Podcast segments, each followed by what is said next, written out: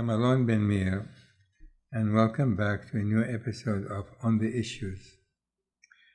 Today's guest is Marc Pierini, former EU ambassador to Turkey, Tunisia, Libya, Syria, and Morocco, and currently a visiting scholar at Carnegie Europe. In this episode, we go in depth on Turkey's Erdogan political future Turkey's relation with Europe and the West, and the future of Turkey within NATO. I, I read it, I think that is the beginning of Erdogan sliding. Yeah, a lot of people say it's the beginning of the end. Uh, what I say is that it's an important signal. The end will not come without a fight, well, yeah. a big fight. Uh, the problem is that the tools with which Erdogan is equipped today are not the right tools to win this fight mm-hmm. because uh, I think citizens of Turkey are smarter than that. Uh, people know what's in their wallet and what's in their bank, and they know the economic policy is wrong. Mm-hmm. They know firing the central bank governor is wrong. Uh, you know, all these things are pretty instinctive. Yes, yes. People. So yeah. they know that. The other very important factor in my view is that Erdogan still has a lot of followers, or the AKP has a lot of followers, but a lot of these people are much younger than the president, That's and right. they want to survive politically. Yes. And they see that he's, he's uh, taking them into a war. Uh, so dissent within the AKP is the big thing now. He's, he's, of course denying it. He will, of course, threaten a lot of people, uh, but it will happen and and that will uh, you know when and how big it is uh, we'll, we'll see but uh, it is signaling uh, that uh, the Turkish president has got himself into a dead end alley. Yeah, I, I, agree with you. I think I think it is dead for him. Yeah, I mean, um, also his focus on the, his Islamic agenda, it's not helping. No, it's not helping. And basically, you know, the Arab world is, you know, saying, stay away. We're not interested. Yeah, but also, uh, if you look at, you know, one of the recurrent mistakes of Erdogan, which is about zero interest rates, uh, uh, because he's convinced, and he said it again a few hours ago, um, that uh, zero interest rates will bring zero inflation. You know, absolute opposite of uh, what we, we know as economic theory, but that this is rooted in religion, you know, Islamic banking. Exactly. And and uh, people in Turkey are just smarter than that. They they know it doesn't work. Uh, the average citizen know it doesn't work, and is not going to go along with it. Simple. And and the problem is, of course, that you have a sort of compounding of these mistakes because in an, any normal democracy, you have a pyramid of power. So you have counterpowers, you have advisors, you have the press, you have civil society, uh, you have the judiciary, and so on. But now you have the vertical of power. Exactly. There's nobody to contradict him. Yeah.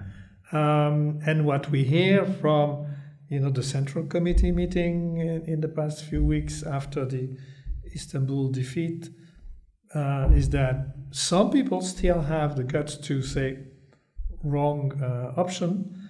But then he gives them such a dressing down that uh, the others keep quiet. And, and that was most probably the case for the rerun. The decision on the rerun of the Istanbul election was a tragic political mistake for, for Erdogan. Um, but, you know, he's probably at such a point in his political trajectory that he cannot conceive defeat alternance coalitions or what. Mm-hmm. Yes. Well, that is not you. It happened in June 15, uh, happened again and again. But now we've come to the point that this absolute total belief that his mandate is the one that prevails uh, leads him to cancel an election that his candidate lost by 13,000 votes and second time they lose it by 806,000, yeah. which is tragic. Yes. Yeah.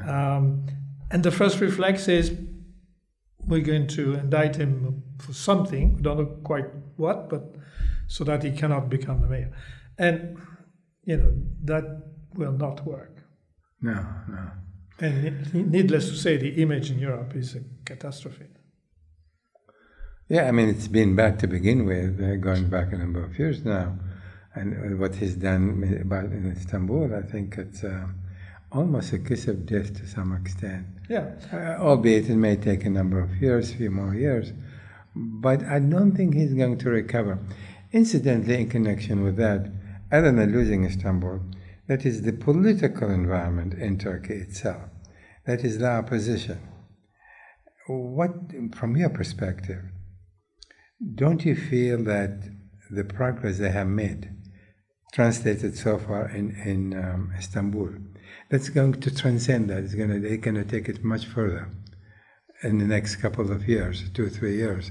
Yeah. And they will present significant challenge to him uh, than far more than what happened in the last year or so. Yeah, I think uh, the Istanbul mayoral election shows that uh, the main opposition party can do things differently, can do things smartly. Yes, yes. And, and they succeed.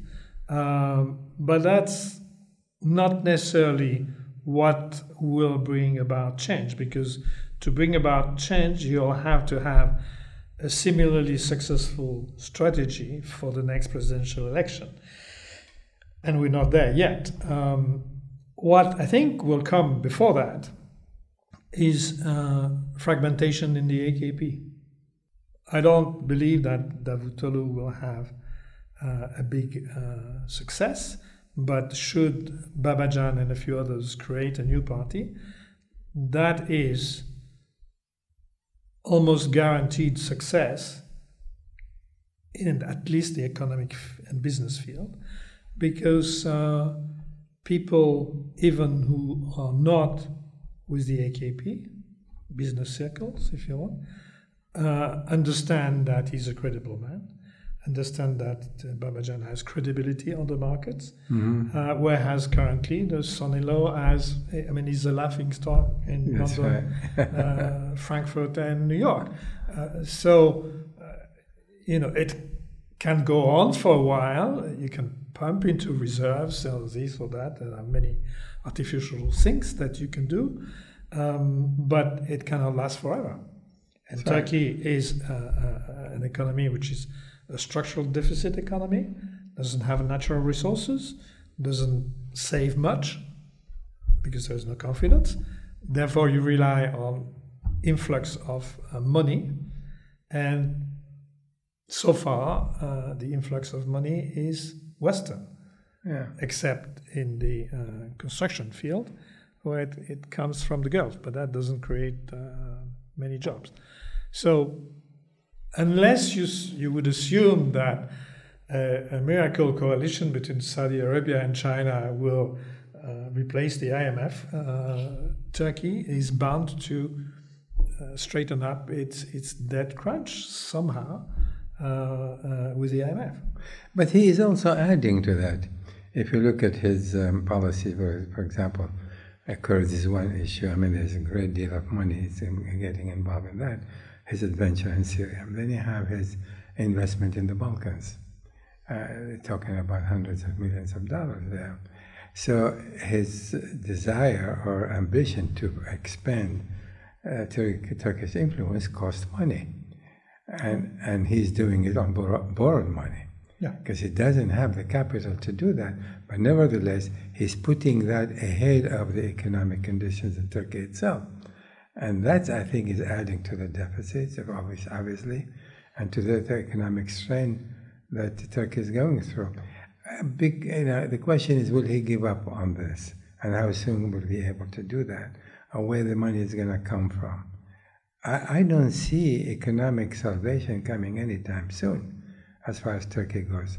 Well, the problem, in my view, is that despite all the efforts with Gulf countries, with others, and if we take on the side the energy sector, which is entirely managed with Russia and Iran, but for economic investment except energy, Turkey still relies on international markets, on Europe, on the US.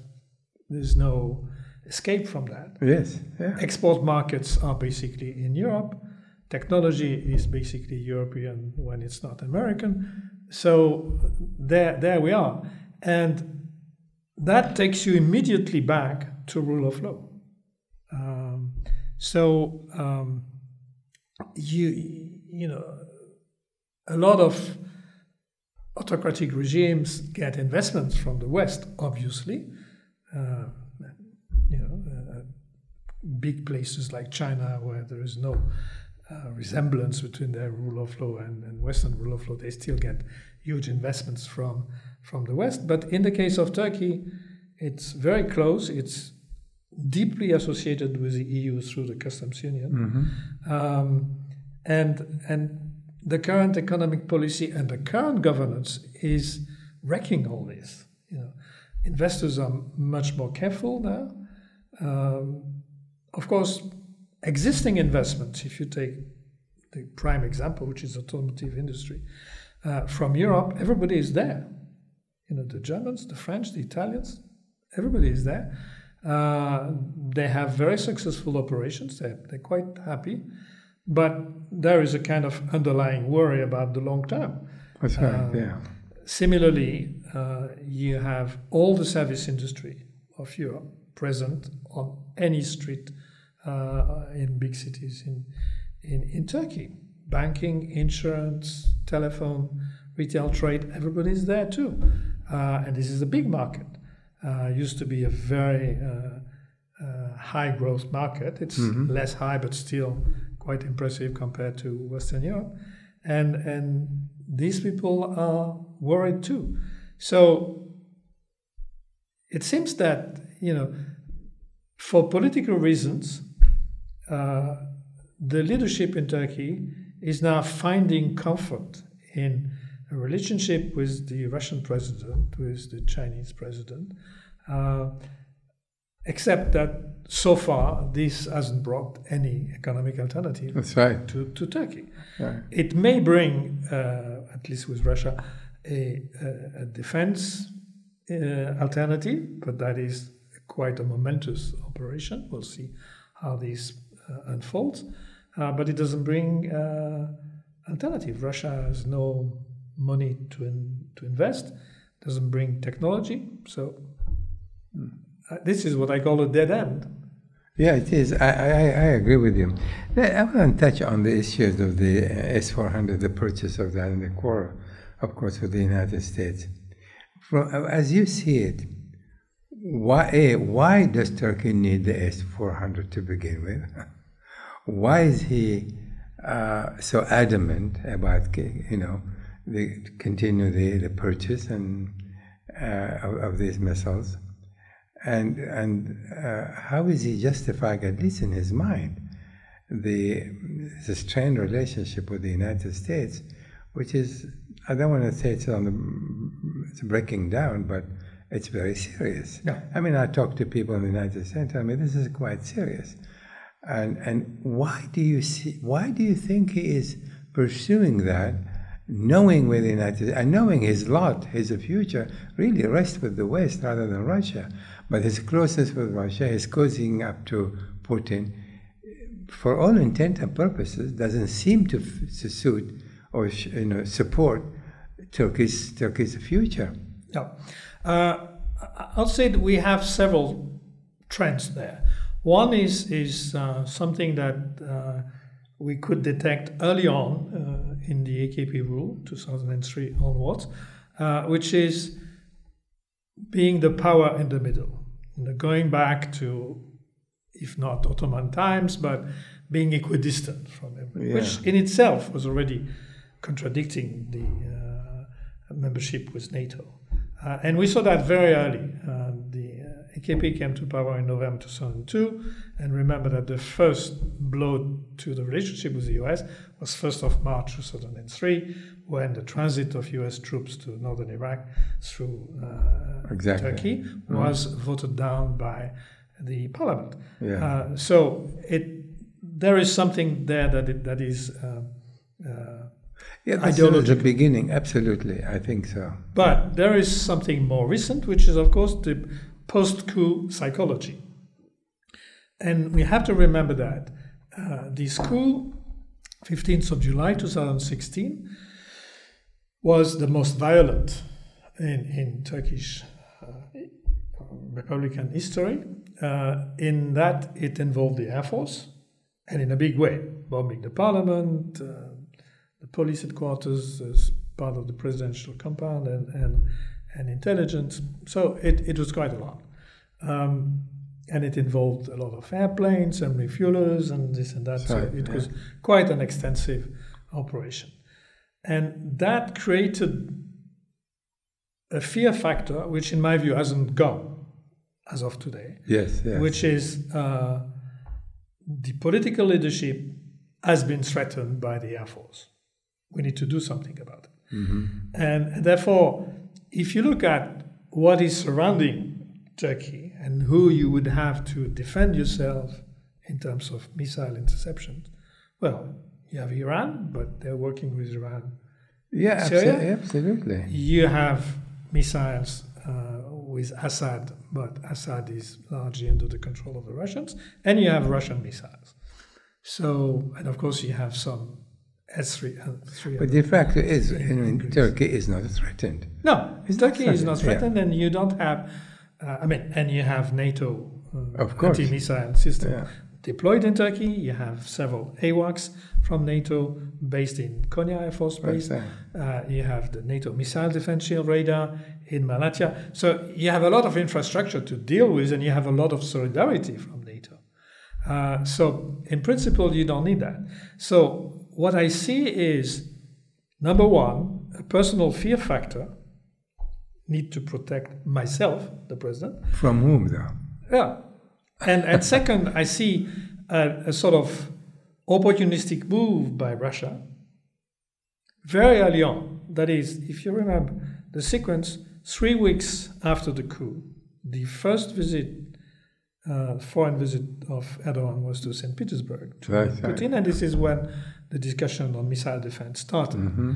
So, um, my analysis, of course, you know, foreigners are always in a tricky position when they try to understand Turkey. Yeah. You know, Bono, the, the leader of the U2 group, famously said in in in uh, 2009 when he got entangled in a in, in a political thing when he was giving a big concert in Istanbul. He said, "Who am I to judge uh, Turkey's history and culture and so on?" But what I see is inevitably in the context of Russia's policy towards NATO and towards the European Union, a, an opportunistic move to infiltrate uh, Turkish Air Force with um, 100, 200 uh, Russian specialists through the sale of these uh, S-400 Exactly. Exactly. So uh, it may, if you want, give comfort or some comfort to the president of Turkey. May not actually reassure much his military because they know technically it's not the kind of gear they need. Uh, but it is a fantastic opportunistic move by by Putin to uh, create havoc within within, system. within within NATO, within the EU. There's no question. I think mm, Putin purposes to divide and conquer. I mean that is what he's trying to do. Now, from uh, as I see it, let's continue. Basically, we'll continue for a moment as far as this, the process of 400, with with the Erdogan ambition to project to some extent the the Ottoman Empire. And that is many of his activities today, and he speak about it. No. It's not a, it's not a secret anymore that he wants to restore elements. Elements. Do you do you see connection between the purchase of this S four hundred and his ambition to? You know, I agree with you what the Russian wanted to do, so it's their interest. But his interest it's not exactly defense, but a prestige. That is, if I want to restore elements of the Ottoman Empire, I better show serious, serious muscles No. and that adds to you know what what do you think of that Well, I, what I see here is is essentially returning to a degree of strategic, diplomatic, political autonomy, uh, the power in the middle. Nobody is going to uh, give us orders anymore. We're not. We can be in NATO, but we can be allied uh, with Russia. We can be allied with China. We can be allied with Gulf countries. Um, so, if not a recreation of the Ottoman Empire, of course, because no, that's not going to happen. Parameters have uh, changed entirely, but it, it is a, a, willingness to be autonomous, to move towards an autonomous defense industry, for which they have the potential. But at the same time, uh, this strategy fails to take into account uh, the, the parameters that you cannot change. So, you know, S-400s are not only incompatible with NATO systems, and it doesn't suffice to say they're not going to be connected, but no, they are also uh, uh a device, not the missile itself, of course, but the radar and its acquisition systems uh, that will undermine not only future uh, assets of the Turkish Air Force, like the F 35, but also existing assets, F 16 and Cobra helicopters, and so on yeah. and so forth, which, of course, the Russians are going to exploit extensively. So, this kind of contradict, I mean, there is a kind of bold move in general terms, but it's as if nobody had thought of the implications. Okay? And to this day, at least if you refer to public statements in Osaka at the G20 or after Osaka when coming back, you have a Turkish president who says, no, no, I'm immune from any sanction. I have a great understanding and friendship with Donald Trump. This will not go. Well, you bet, but uh, I, that's what not what I read. Uh, yeah, I mean, I mean, still, he wants to have it both ways. It's not going to work, especially with Trump. Trump doesn't have strategic depth. You know, he's not he's not going for it. Based on what we hear from going from the State Department, this is this is my way or the highway, so to speak, as far as Trump is concerned. so, let me ask you one more question about this. Now, there's some talks, some talks. I, I don't think it's. Um, you tell me if we think it's how serious it is. What's the prospect of, given this situation and given what Erdogan has been doing in the last seven, ten, ten years at least. What is the prospect of him, of Turkey remaining uh, as a member of NATO? Well, I think uh, members of NATO generally will make every effort to avoid uh, Turkey moving out. What I see is, assuming for a minute that the S 400 are delivered and become operational, I see a series of consequences uh, falling one after the other. Mm-hmm. Not delivering the F 35, kicking Turkey out of the F 35 industrial program. That is the immediate uh, uh, aftermath. And then, instead of, of course, we'll have conservative forces in the US advocating that NATO, uh, Turkey may, may, may be kicked out of NATO, but what we'll see is sort of small installments. That's right. Uh, that is, Turkey being removed from some NATO programs that are mm-hmm. more sensitive than others, mm-hmm. like intelligence on the Russians and that sort of thing. Uh, it is a quite a complicated operation because you have uh, NATO operations, NATO headquarters in quite a number of uh, countries from That's Turkey to to Virginia. Uh, so uh, you'll have to sort of you know, extricate uh, Turkish officers, Turkish assets, and so on from one to the other. But that will be the normal reflex if suddenly the judgment is that Turkey has moved from a solid transatlantic alliance country to a country that you cannot fully trust anymore. Right. Uh, and you may, at the extreme end of that spectrum, in my view, uh, end up with a situation like France in the 60s, that is Turkey in NATO politically and Turkey out of NATO militarily. The difference, of course, being that this was de Gaulle's uh, course, decision yeah. to take France out. In that case, it would be NATO decision. But of course, these things can evolve over time, uh, especially because you have uh, a, serious degradation of uh, Erdogan's own strengths domestically. So people will uh, inevitably factor in the, fa- the, the, the hypothesis that he might not be president after 2023.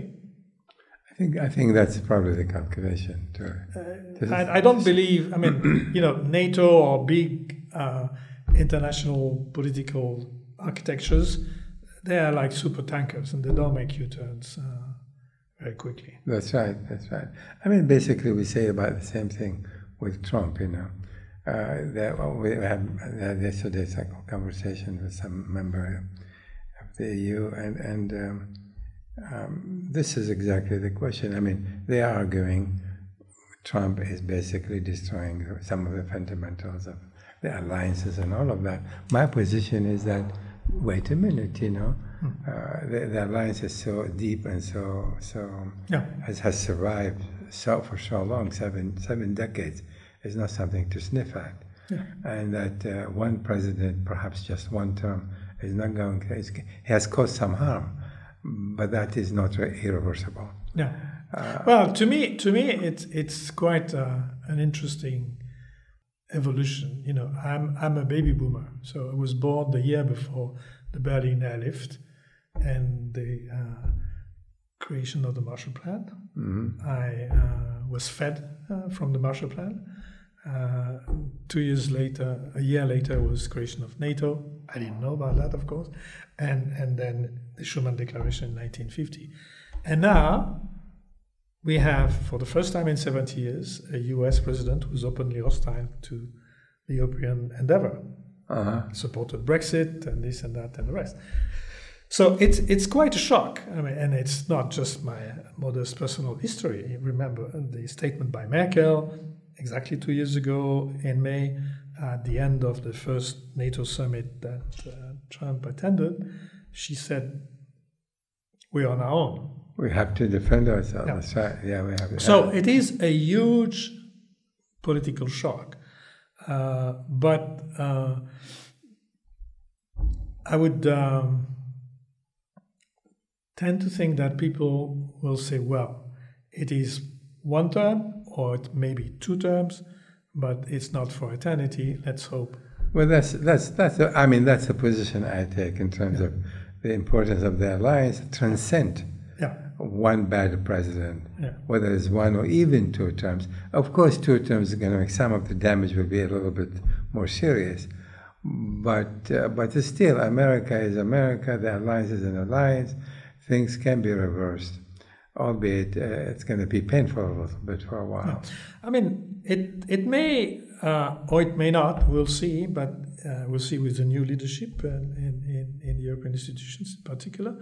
It may have an effect, a positive effect on on European cohesiveness, if you want. Uh-huh. It may accelerate um, European defense industry uh, efforts.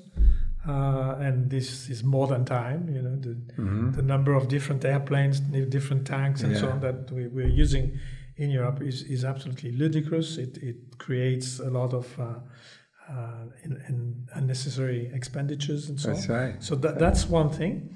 Uh, it may also, although perhaps more difficult, create you know a wake up call in terms of uh, foreign policy efforts. If you look at uh, Syria, of course, the French and the British are present on the ground. The Germans are helping from the air, and a few others have helped, and so on. But there is no very cohesive attitude there, Exactly. especially no diplomatic presence. You know, you have these instances that are totally um, paradoxical, where you have a Lisbon Treaty that says let's mm-hmm. create a foreign policy, mm-hmm. high representative, and this and that and the rest. Three Syria conferences in the spring of 17, 18, and 19. Mm-hmm. But then when Erdogan and Putin invite Merkel and Macron to Istanbul for a conference on Syria, suddenly there is no more EU there. The EU dimension is not visible. That is wrong. Mm-hmm. You know, and that happens, and then out of nowhere, the president of the United States removes half, or says, "I'm removing everybody from northeastern Syria." it ends up being only half, and they're still working on a safe zone and so on, and they're still trying to convince uh, some uh, European countries to sort of patch up uh, with with special forces or what. There should be an EU approach there. Well, that's, I I can't, can't really expect any cohesive uh, no strategy as far as the United States is concerned. I mean, exactly, you know, one day he wake up in the morning, let's withdraw our forces. Then the defense, defense secretary resigned. Then he realized this is a little bit more serious than I thought. so now, like exactly, so he's keeping some. But you know, in, indirectly, you know, this discussion that Ambassador Jeffrey is having with his two different hats about uh, Syria, this could be hooked up with the EU, with the new leadership, Uh-huh. and could lead to something positive. You know, um, But don't you think? I'm sorry to start to interrupt, but don't you think? Um, well, you, you you you know very well how the role of Russia in, in, in Syria. I mean, it is really um, probably the most important player in in Syria today, notwithstanding the, the, the European position, the United mm. States position. That is not much can happen unless Russia is in the mix and is agree to these person. So so how do you reconcile that? That is, no matter what they you're thinking, regardless of cohesiveness, specific approach, specific strategy, Russia will have to be part and parcel Of course. any future solution to. And the Russian so far has been the obstacle in the United Nations and elsewhere because as long as they want to maintain instability because it serves their interest, they're going to continue to do that. How do you change that? well, um, If it can be changed. M- maybe uh, my view is is somewhat naive, but uh, I would say that uh, as long as only the United States, and on some very specific instances like bombing bases where chemical weapons were used, France and the UK uh, are involved to sort of contain Assad and therefore contain Russia um, well, Russia will have the upper hand. Now, if the United States manages to satisfy Turkey with a safe zone, concentrate their troops close to the border, uh, and if there is a cohesive approach between the US and the EU on beefing up an European presence in the rest of this northeastern corner of Syria, then you make the uh, Western presence at Geneva, the time, whatever the time is, uh, stronger than it is today. It would be stronger, but would that be sufficient uh, to, to, to change the dynamics? That is, uh, of course, the most difficult question, especially uh, because uh, there are very wide divergences between Russia and the West on the governance of uh, Turkey, So, uh, what- of uh, Syria. so, so Governance of from, from your vantage point, what do you think the Russian ultimate goal is? I mean, they've been in Syria for 50 years now. It's nothing in new. They have a military base, naval base, they have the military, now they have an air force base, I have everything. What it is, what is the ultimate goal? Well, you know, when I was uh, EU ambassador to Syria, I could see uh, Russian military gear just about everywhere, uh, generally broken down by the roadside, but uh, uh, they were there, of course. Um, they have achieved uh, a few things. They've rescued uh, uh, an ally who was about to collapse in 2015. They have set up an Air Force base that is there to stay. That's They're right. not going to back up and go Exactly. obviously, so they can serve other purposes. And they have um, made a, a number of military demonstrations, you know, cruise missiles and this and that. Uh, so it's, it's good for military exports. But more importantly, they have set foot in the Eastern Mediterranean That's, in that's a much bigger way than much- ever I- before, yeah. and uh, they, they, this is uh, not visible every day, but this goes along with an energy strategy.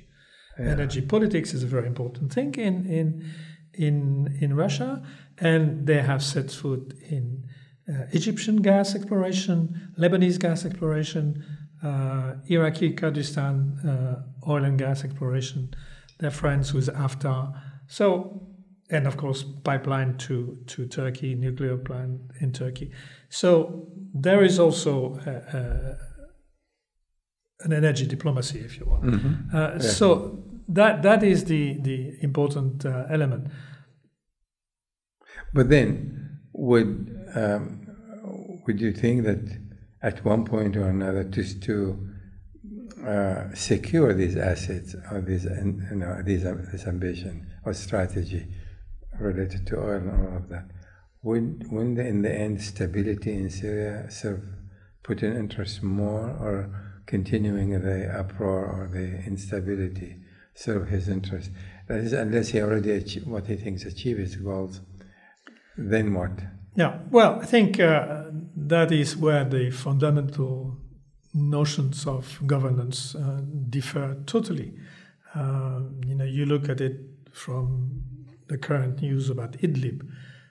Russia and Idlib, this is the Grozny strategy. You kill everybody and then you talk. Uh, and no Western country will uh, operate in, in that way. But at one point, reality will, will prevail. My fear is that if the uh, governance of Syria is not fixed in a sensible way, then you know the Assad clan will remain in power, will use their tragic habits of uh, killing and torturing and so on, and um, people will not return, and this will become a very minor country. Yeah, I mean, of course, and uh, Putin, Russia itself, um, will continue to support Assad as long as he continues to serve Russia's interest. Yeah. So they have no no interest in weakening Assad at this point. Not now, not in the foreseeable future. The way I see. yeah, but at the same time, there are no, so far at least, save discoveries offshore, uh, gas discoveries offshore of, of Syria. There is no major resource in, in, in Syria that would, you know, uh, really uh, warrant uh, a long time support to Assad himself.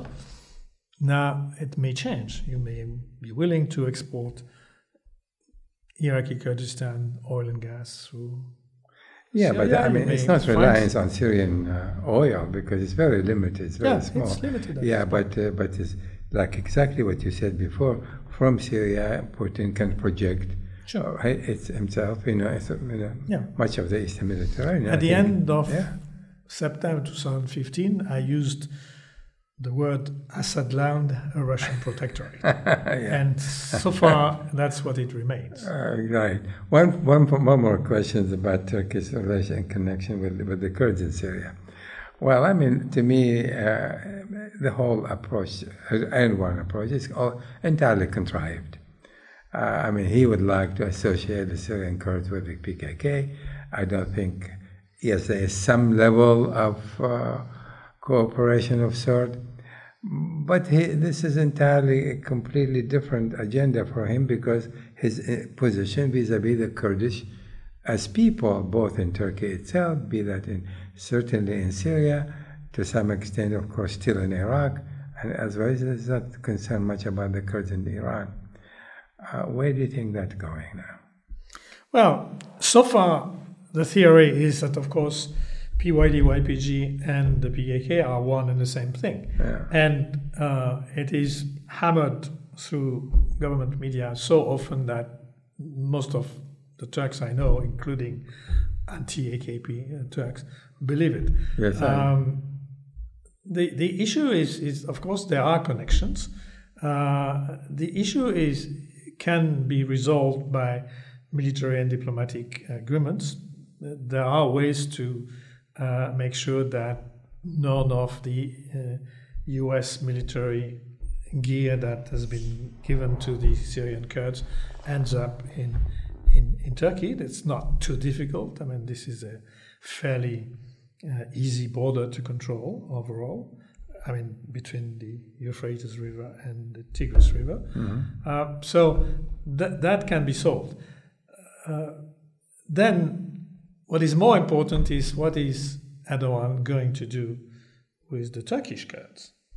Uh, well, exactly. He had a peace process going. Yeah, and he stopped it all we, of a sudden. Which was completely stopped and, and yes. forgotten in July 15 because of domestic politics. Uh-huh. Um, and, you know, for the same domestic political reasons, he may be willing to return to it at one point. Yeah, I mean, and I think, uh, I think that that was a terrible mistake on his part you know, because I mean, you're talking about the Kurds in Turkey. This is a reality.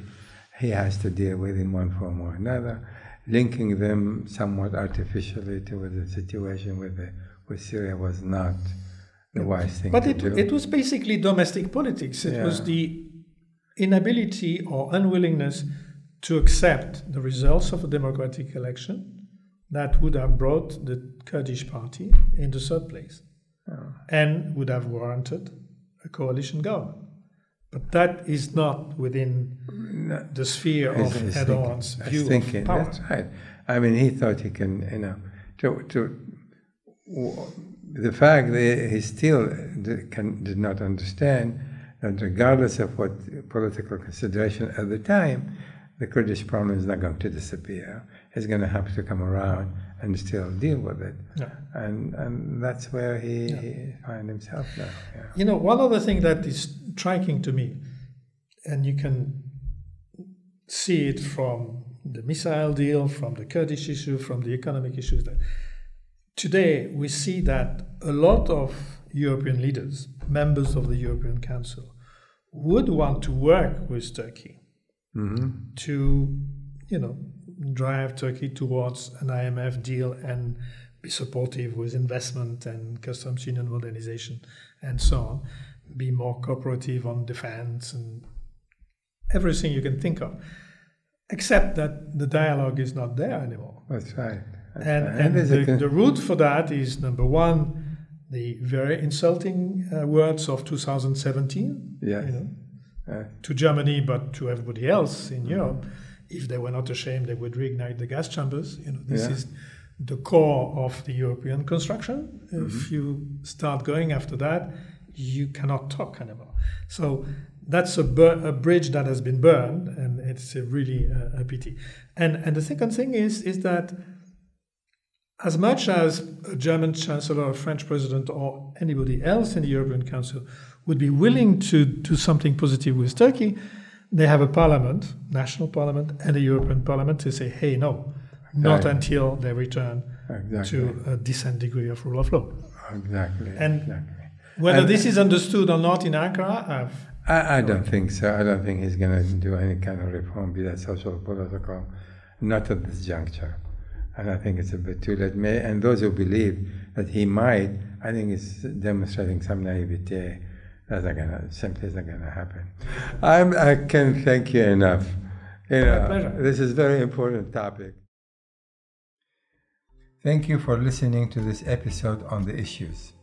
You can find this podcast on my SoundCloud page and stay tuned to my social media accounts for the latest analysis and announcements.